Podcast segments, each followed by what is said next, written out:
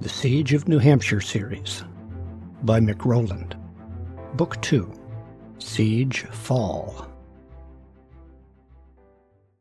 Chapter 9 Questionable Calculus. The day dawned bright, as if nothing had ever happened, and yet it had. Everyone in the Simmons house went about their chores without speaking. No one spoke during their breakfast of wheat grits. Margaret had the bed sheets washed, as best she could, in the big galvanized tub. They hung on the line to dry, which would take a long time given the coolness of the air. Dustin was gone somewhere. Martin didn't know where. Judy was on watch, pacing around the house, peering into the woods. Everyone was on watch to a degree. All ears listened for any sounds that didn't belong. Martin brought a bucket of water from the well as he rounded the chicken coop, Susan was there, checking for eggs. That was nice, what you said for Ruby yesterday. I really didn't know what to say. It felt awkward. It didn't sound like it. It flowed, and, well, it, it was nice, she said. Thanks. Martin hoped he would never have an opportunity to do better next time. Margaret was packing away the grain mill as Martin came through the back door. When you were telling me about the meeting on Monday, you said that the men talked about two trucks, one on Wednesday and one today, she said. That's what they said. Martin shook his head. But after how things went on Wednesday, do you really think there'll be a truck today? I don't know. Maybe. What if the guy was calmed down, or, or had a change of heart, or his bosses told him to send the truck anyhow? There's lots of reasons why there might still be a truck today. Martin wanted to argue, but he knew she was right. His pessimism was not the best approach to leadership or being a provider. Even if it's just more of their cheap, starchy meal packets, it'll be something, she continued. With Ruby, uh, she had to stop and breathe deeply. With only five of us now, what we have will last a little longer, but still not long enough. Anything has to help. Okay, okay. Martin held up his hands in surrender. You don't always have to be right, you know. He smiled at her. But I am, aren't I? She winked. Don't let it go to your head. I want to fill one more bucket and then go up and see if there's anything of a truck. Martin rummaged in the shed, making considerable noise. What are you doing, Mr. Simmons? Judy peeked through the door. You're making an awful lot of noise.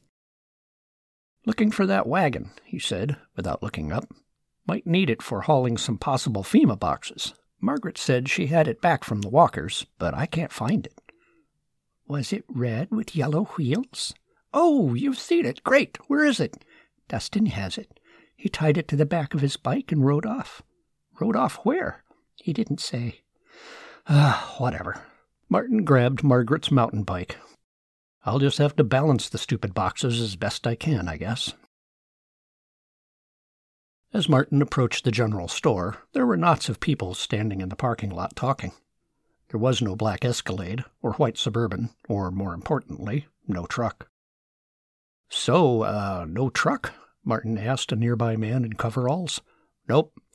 That guy over there said he heard that it got hijacked by a mob in Nutfield, pulled the driver out of his cab, and ransacked the trailer. Nah, countered another man. I heard they never even sent a truck 'cause FEMA's already run out of food. That big warehouse of theirs in Portsmouth got hit by looters or something. Or, weighed in yet another man, that Quinn guy still has his panties in a bunch. Landers hasn't said what he's heard. He's been too busy this morning to get a word in edgewise, said the first man. Busy doing what? Martin asked. The man pointed across the highway to Town Hall. Landers and Candace stood on the front steps with clipboards. A crowd of people ringed around the stairs. I heard the school ran out of propane last night. The selectmen are trying to find homes for all of the people who were staying in the shelter. Hey, and Candace, she's been helping right along. She likes that helping stuff, don't she? Looks like about half of 'em are placed. No idea where, but Haddock's minivan has been carting them all off to somewhere. So you guys are just standing around waiting for a truck that you don't think is coming? Martin asked.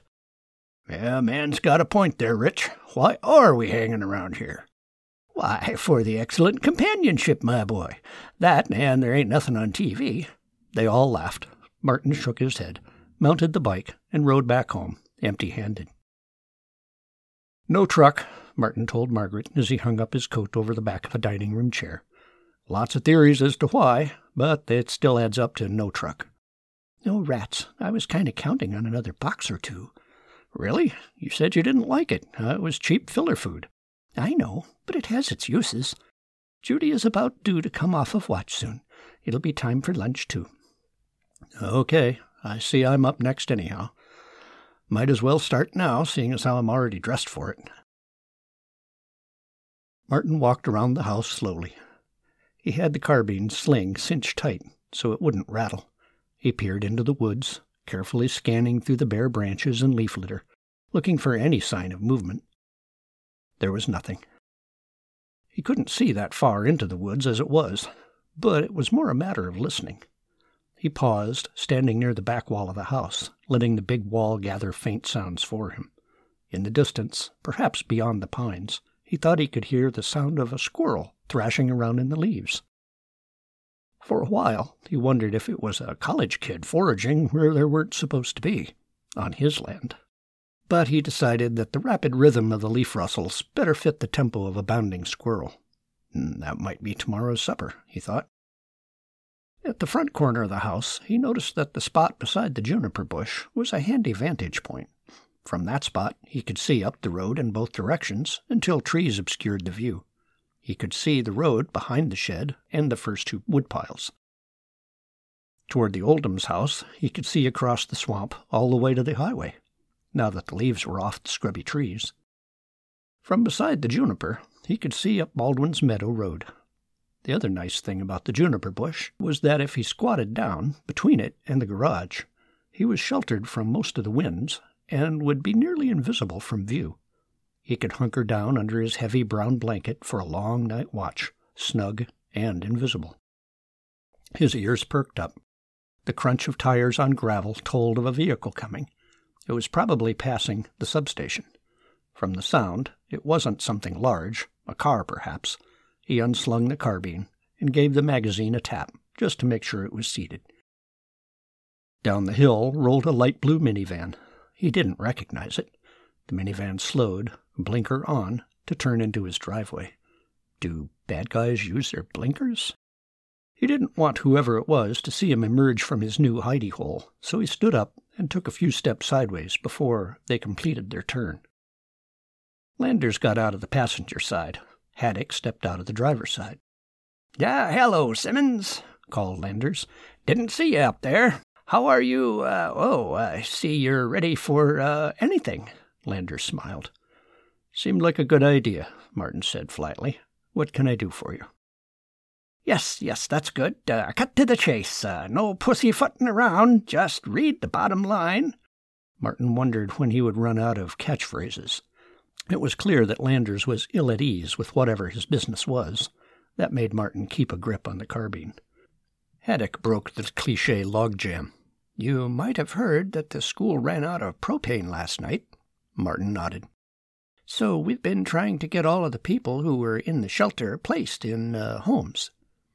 And, Landers had recovered, you were saying how you had an empty, uh, well, you didn't actually say you had an empty room, but from what you were saying about the old lady and your church that she died, and, well, it seemed kind of like you were saying that you had an empty room.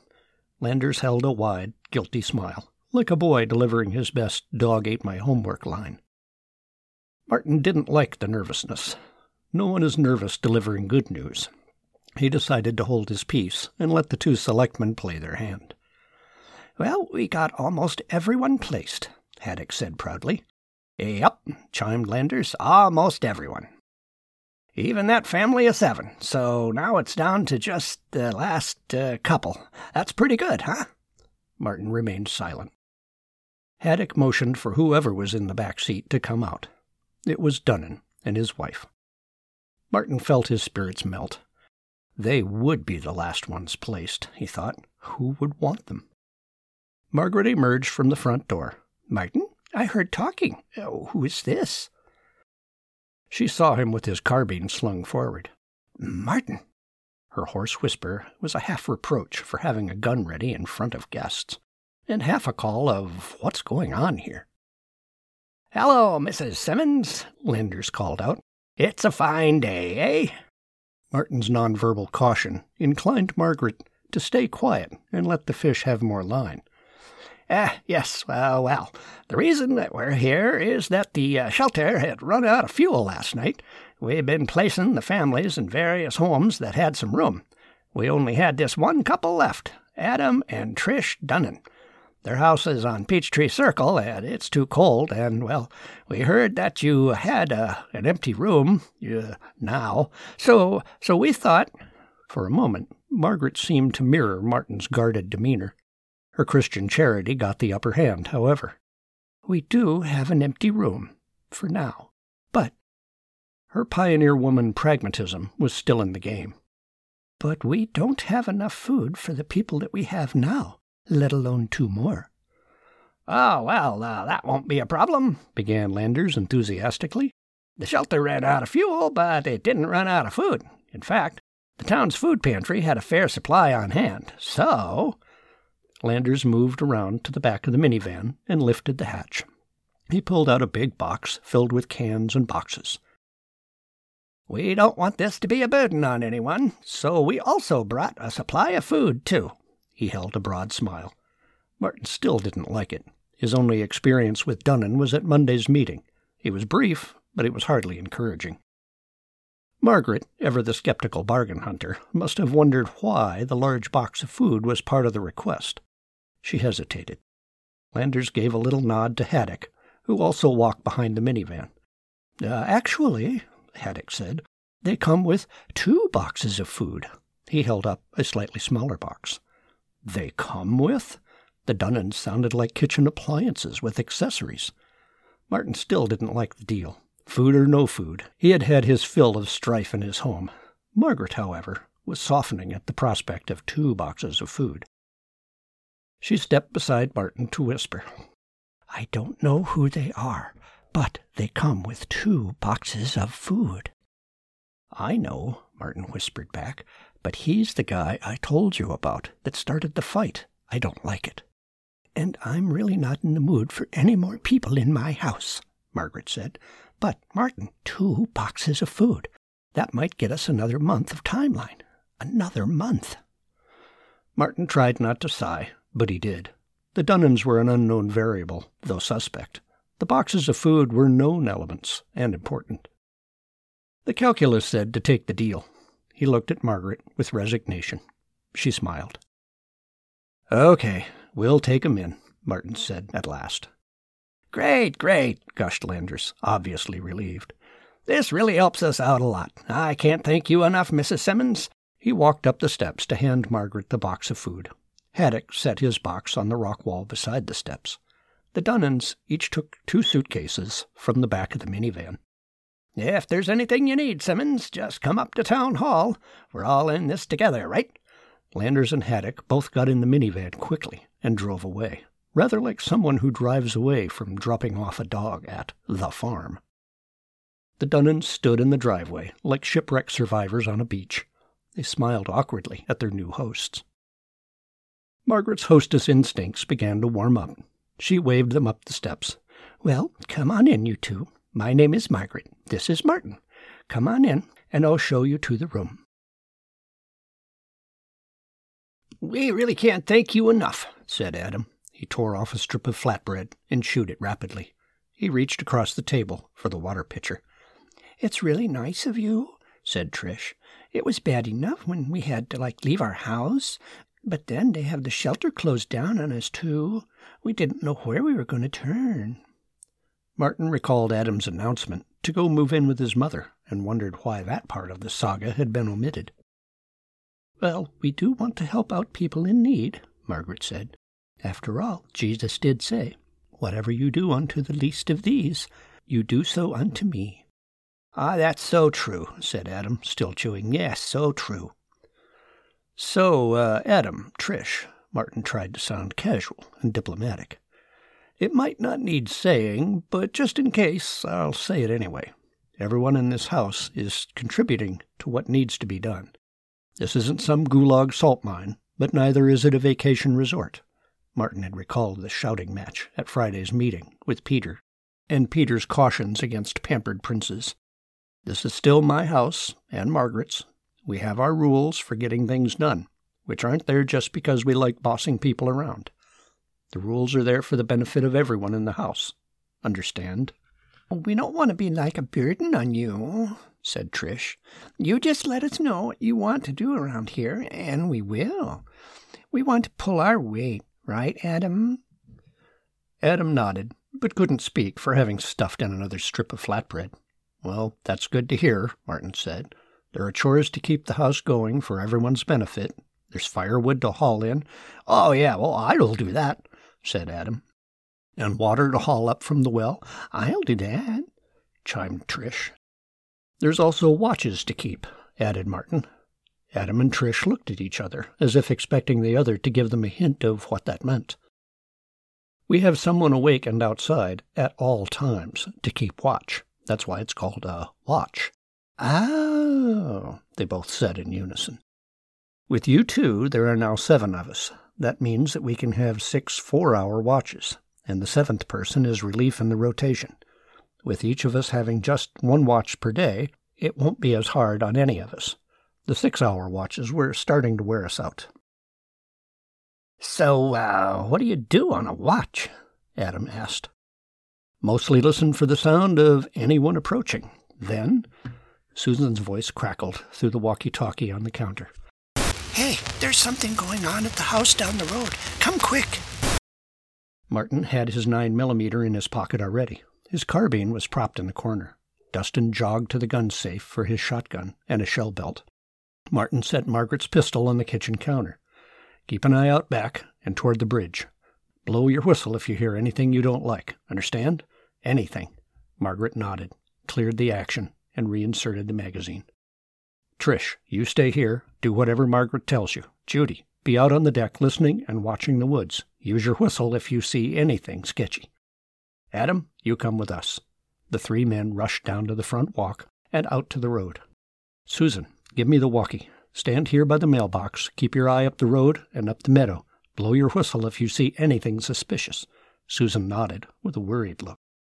They jogged fifty yards or more until Martin gave the signal to slow down and approach more carefully. The pause gave Martin time to realize that he had done it again. He had rushed off to help someone before thinking once about what exactly he expected to do. Was there any real trouble, or was Nick just raising his voice at his kids again? That was a familiar sound. This didn't sound quite like that. If it was trouble, how many bad guys were there? He had no idea. What if there were ten of them? What if they all had ARs or AKs? What good would his small carbine and shotgun do against that? Martin had picked a fine time to start raising questions. They were nearly in sight of the house. Raised voices could be heard coming from the Oldham's house. Nick's voice, though, was muffled. The other male voices were strangers. Martin had Dustin and Adam behind him, single file, near the brushy edge of the dirt road. Between the trees, Martin could see that there was three men on the porch of Oldham's house. The storm door was closed, probably locked. Nick was visible inside, gesturing rapidly. Two of the men were heavier set, with the thick arms and broad backs of men who regularly enjoyed large meals. They were armed. One had a handgun, the other had a deer rifle of some kind. They weren't pointing them at Nick, but had them in their hands nonetheless. The third man was small and wiry. All three had the same mustache goatee combo. Their voices were raised and didn't sound friendly. Exact words weren't clear. Dustin tapped Martin on the shoulder and pointed farther up the road. Between the trees, he could see two women bundled up like Russian peasants. They stood near the end of the driveway. Behind them sat two shopping carts filled with various bags, boxes, and rolled up tarps. They hadn't seen Martin's group approach. Their attention was fixed on the porch. Seeing only five strangers, and only two of them armed, was almost reassuring, at least when compared to Martin's pessimistic imagination. Two strangers with guns versus himself and Dustin with guns was a workable scenario. Martin knew Nick had a couple of guns, though not what kind. The two women didn't seem to have any weapons visible. While they might have them hidden in the bundles, that seemed less likely.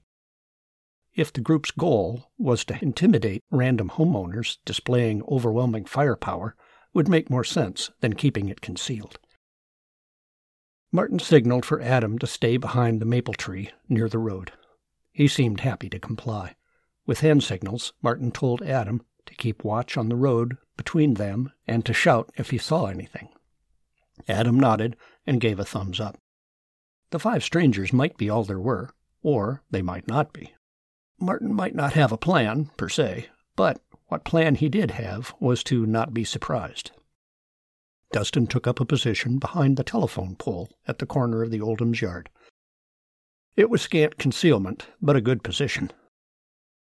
Martin went a bit further to take up position behind an old oak near the middle of the frontage. He could see the porch across the front lawn and could keep an eye on the two women at the end of the driveway. We're only talking about a little food, is all, said the man with the deer rifle. That's all. Then we'll be on our way. Yeah, we haven't eaten in days, said the man with the pistol. Martin wondered at the statement. The man's physique suggested that his personal reserves hadn't been tapped into all that much. You gotta have a little you can spare.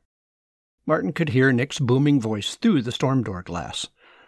We don't have any food to spare. I told you that ten times. Now go away. Get lost. Hey, man, we're just trying to be friendly like, said the wiry man with no gun. You're the one that's copying an attitude. You really shouldn't be giving people attitude, you know. It's better for everyone if you just chill out and share a little of what you got. That's all we ask. Nick added some profanities to his refusal.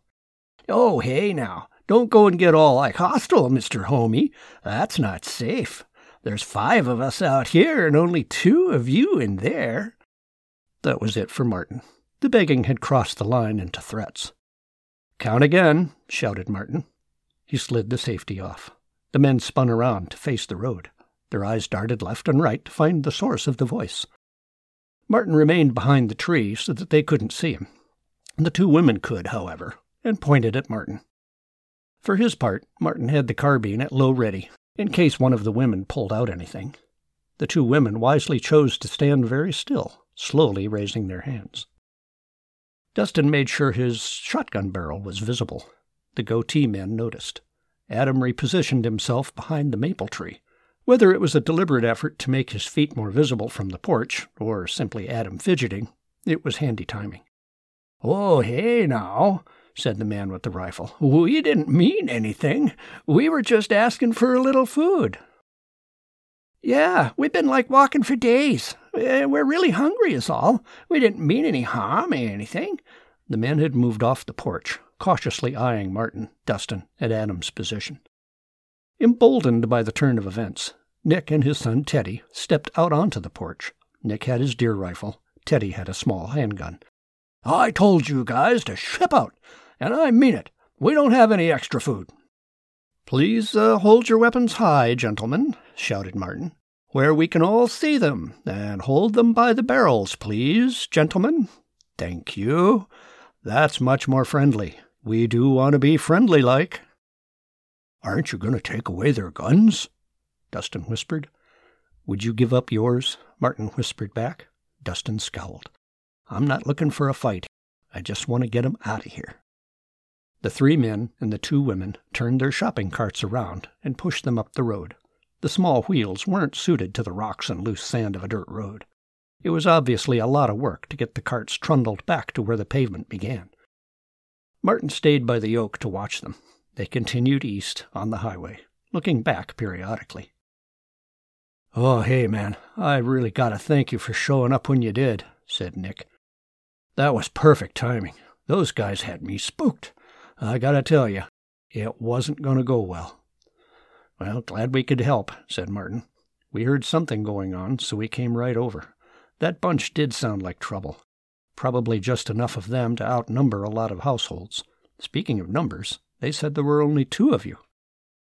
Jess and Heather had all the kids downstairs hiding. I wasn't about to tell them there were women and children in the house. I did not like the look of those guys. Are Jess and them okay? Martin asked. I think so. Scared as all get out, but not hurt. Dustin, Adam, and Teddy stayed outside to watch the road and make sure the goatee bunch didn't double back or try anything like a flanking move. Martin went inside with Nick to see how the women and children were. The women were more rattled than the children, who had turned the event into an extreme hide and seek. Martin noticed empty meal wrappers all around the fireplace, wrappers of FEMA meals. It looked like the family had eaten the whole box in one sitting. He couldn't recall seeing Nick or Jess in line on Wednesday. So, Nick, uh, how are you guys set for food? Oh, we're, we're pretty good, Nick said with a stiff nonchalance. Come on, Nick, really. Nick's brave pose collapsed. Yeah, no, not really. Jess was going to go to the store on Saturday, but the thing hit on Monday, so we're already kind of low. Margaret's been really good about giving us a little now and then. Oh, she has, has she? Oh, nothing big, said Nick. Just a little, now and then, for the kids, uh, you know. What about you and Jess and Heather? Well, Nick stalled. On the bright side, I've developed a taste for rice cakes. He forced a smile. Jess bought like a case of those for the diet she kept wanting me to start, but I never did. Guess I started it last week. Now it's pretty much all we've got. That and what's left in the freezer. That's getting pretty sparse, too. So, when you were telling those guys you didn't have anything to spare, you weren't just handing them a line. Well, no. We don't have anything to spare. Of course, even if we did, I still didn't like the look of them. I wouldn't have given them any anyhow. Well, I'll talk to Margaret and see if we might have something we can spare. Oh, thanks, man. Nick shook Martin's hand like he had just landed a million dollar account. And, and if there's anything we can do to help you guys out, you just let us know, okay? Martin waved as he left, but the mood wasn't light. He wasn't sure what Nick could help out with. He and Margaret were already supplying the Oldhams with water, and apparently some food, too. He resolved to ask Margaret about that. Martin reconvened the house meeting around the dining room table. That is precisely why we need to have watches, it was only because Susan was outside watching and listening that we knew what was going on in time to deal with it. Heads around the table nodded. But this also tells me that we have to ramp things up. Margaret cocked her head. How so? Well, four hour shifts is a good start. That's far better than six hour shifts that we were doing. We'll be less fatigued and sharper. But for those who aren't on watch to actually sleep or do other chores, they can't be indoor backup. Each watch has to be able to stand and react quickly on their own. To do that, each watch needs to be armed. The pushback came in a flood. Susan shook her head. Judy protested loudly. Adam and Trish tried to decline on moral grounds. Martin stood up with his hands out to silence the revolt. It doesn't matter how you feel about it. Each watch needs to be armed. This is one of those house rules I mentioned earlier. I've like never even touched a gun before, said Trish, almost as if it were a point of pride. Oh, violence isn't the way, said Adam, sounding like he was quoting a protest sign. Well, violence might just come and have its way with you, Martin said. You just saw a hint of that next door. Nick wasn't looking for trouble, but trouble came up his driveway just the same. You might be willing to take a fall for your beliefs, but it's not just you anymore. Whoever's on watch is responsible for the whole household. Understand? It's not about you anymore. But I've never fired a gun before, protested Judy, with reduced zeal. I intend to fix that, said Martin. Everyone meet out behind the woodpiles in thirty minutes. Martin had a small table set up beside a woodpile. Two paper targets were tacked to a heavy timber backdrop twenty feet away. On the table were three handguns. Adam, Trish, Susan, and Judy approached the table with caution, as if expecting one of the guns to jump up and start firing on its own. Martin held up a 22 revolver. We're going to start with this one. It's not heavy, doesn't have any real kick, and it's a good introduction piece. I know you're all nervous about guns, but they're just tools. Someone once said that all a gun does is make holes. Guns don't cause insanity, they don't spread disease or invite in demons. They're just tools, like a drill. All a drill does is make holes too. Guns just make holes farther away. From the fidgeting, it didn't seem that his soft talk had worked very well. Okay, well, before we begin, a few rules for safe gun handling. Safety is a priority. We all want to be safe, right? Martin waited for nods to the obvious question. They nodded, but without enthusiasm. Three simple rules to remember. First, treat every gun as if it were loaded, even if you think it isn't. Second, never point the muzzle at anything you don't intend to hit. Keep the muzzle pointed in a safe direction at all times, up, down, whatever, until you're ready to fire. Third, keep your finger off the trigger until you're ready to fire. Their eyes were wider. Perhaps he had used too harsh a words, like fire. Keep those three simple rules, and everyone will be safe, okay? He waited for more nods, which were even less enthusiastic. He didn't think he was off to a very good start. He showed them how to flip out the cylinder and see that it was empty. He called Adam forward, thinking that he might be the least opposed to trying the revolver. Perhaps, Martin reasoned, if Adam shot first, it would encourage the other three. First off, Martin said, let's figure out which eye is your dominant eye. Adam blinked at him blankly. Go like this. Martin made a triangle of his fingers. Hold your hands out and look through the triangle at that tin can on top of the backdrop. All four made the triangle. Okay, now stay focused on the can and slowly bring your hands back to your face. Your triangle will land over your dominant eye. All four smiled at accomplishing that task. They did something, and it wasn't that scary. That's the eye you're going to aim with. He showed them the front and rear sights and how they should line up. He showed Adam how to hold the revolver with both hands, arms extended, and to line up the sights on the black dot on the target. It must have seemed like a variation of yoga or Pilates. All four seemed relaxed. They were just learning how to stand. Putting on the glasses and hearing protection started to make things suddenly serious again. Martin put in a single round and handed the revolver to Adam. Now line up the sights on the dot and pull back gently and steadily on the trigger. Don't jerk it back. This isn't a water pistol that you have to pump. Adam extended his arms, lined up the sights, and took several long minutes before he pulled the trigger. Pop! All four of them jumped. Hey, I did it! Adam exclaimed. I didn't hit the paper, but I shot a gun. Did you see that, Trish? Did you? Trish grudgingly agreed to go next. Seeing that her husband did not go insane or become demon possessed, she went through all of the same steps, with the exact same result no hits on the paper. Judy wanted to shoot with her eyes closed. Martin had to explain at some length how a gun was not a firecracker. It won't simply make a loud noise, it'll make a hole someplace. Her job, as a responsible gun owner, was to know exactly where that hole would be. Even if she never planned to hurt a person, but only to frighten them. She was going to make a hole somewhere. She needed to have enough skill to be able to choose where that hole would be. That seemed to help. Judy fired a shot. There were still no hits on the paper. This is like impossible, said Trish. There's no way to control these things. Yeah, Judy chimed in. We're girls. Adam frowned at being included. Martin could see that there was too much fear in them. They were too tense, and pulling or anticipating the recoil. He could see that Adam's masculine sense of conquering a challenge had been kindled, but the three women were stuck. He's got the idea of having Margaret shoot a few rounds. Perhaps if another woman handled a gun with confidence, they might too. He sent Judy up to the house. Margaret came down, her barn coat unzipped, over her flour spattered apron.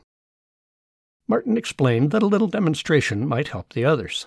Margaret took her favorite pistol from the table. Wordlessly, she demonstrated to all that it was empty. She put on her hearing protection and glasses. She pushed in a magazine and racked the slide, as if snapping a rubber band. She held the gun at low ready until Martin said, Go. Pop, pop, pop. She dumped the magazine. racked the slide to empty the chamber, and set the gun down. Slide locked open. Ha, said Trish. She missed the paper, too. Just proves it's really hard. Martin knew better. He had Adam fetch the target paper. Adam walked back with wide eyes and showed the paper to Trish. All three holes were within the black dot. I want to try her gun, Trish said. It works way better than this one. Trish's innate competitive spirit was overpowering her cultural indoctrination. That was a good sign. Margaret rolled her eyes. She put two rounds into the little revolver. She sighted on the tin can. Pop! The can flew backwards, landing between the legs of the backdrop. Pop! It spun away into the leaves. I have to get back to my flatbread, she told Martin. She emptied the casings from the cylinder and handed Trish the empty revolver. She walked back up for her flatbread. Okay, said Martin. I think we got two good lessons here. One is that it's the person, not the gun, and two, girls can shoot. After that, Trish's aim improved enough to get hits on the edges of the paper. She was still flinching in anticipation of the recoil. Judy still wanted to close her eyes, but compromised to keep one eye open. It was a start. She got excited too when she made her first hole in the paper. Martin smiled at their progress. He was glad he stocked up on 22 rounds a couple of years ago, before the supply dried up. The group was going to need a lot more practice. Susan continued to hang back, practicing her chameleon skills. It didn't work. Martin saw her anyway. Dustin took Adam to show him around for a watch, and to see if their practice shooting had attracted any attention. Judy had kitchen duty, so left to go help Margaret. Trish stayed to encourage Susan. There was no one left to go ahead of her. It was her turn. I said I would get used to seeing them, she protested, not shooting them. It won't be that bad, Martin assured. I didn't want to say it the other day, but country people also know how to shoot. You saw Trish and Judy. They did great. Trish beamed. She had hit the paper. Martin showed Susan how to hold the revolver. But it was worse than a teen boy trying to hold a newborn. People can become very rubbery when asked to hold something they don't want to hold. No, no, no, he corrected. You can't have your fingers up there like that. There's a little gap between the cylinder and the barrel. Little sparks can leak out. Well, no, don't drop it. It's not that bad.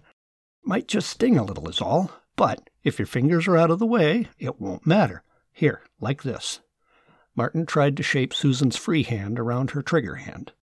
You wrap your fingers of this hand around. He stopped suddenly. Both of them realized at the same moment that he had her hands in his. They were warm. His cheek was near enough to hers to feel the warmth. Their startled eyes locked. A long moment passed. What will we do? Her whisper sounded slightly afraid. It didn't sound like she was talking about the revolver. I don't know, he whispered back. He felt a shiver between his shoulders. Are you two dancing or what? complained Trish. I want to see if she can hit the paper or not. Yes, what will they do?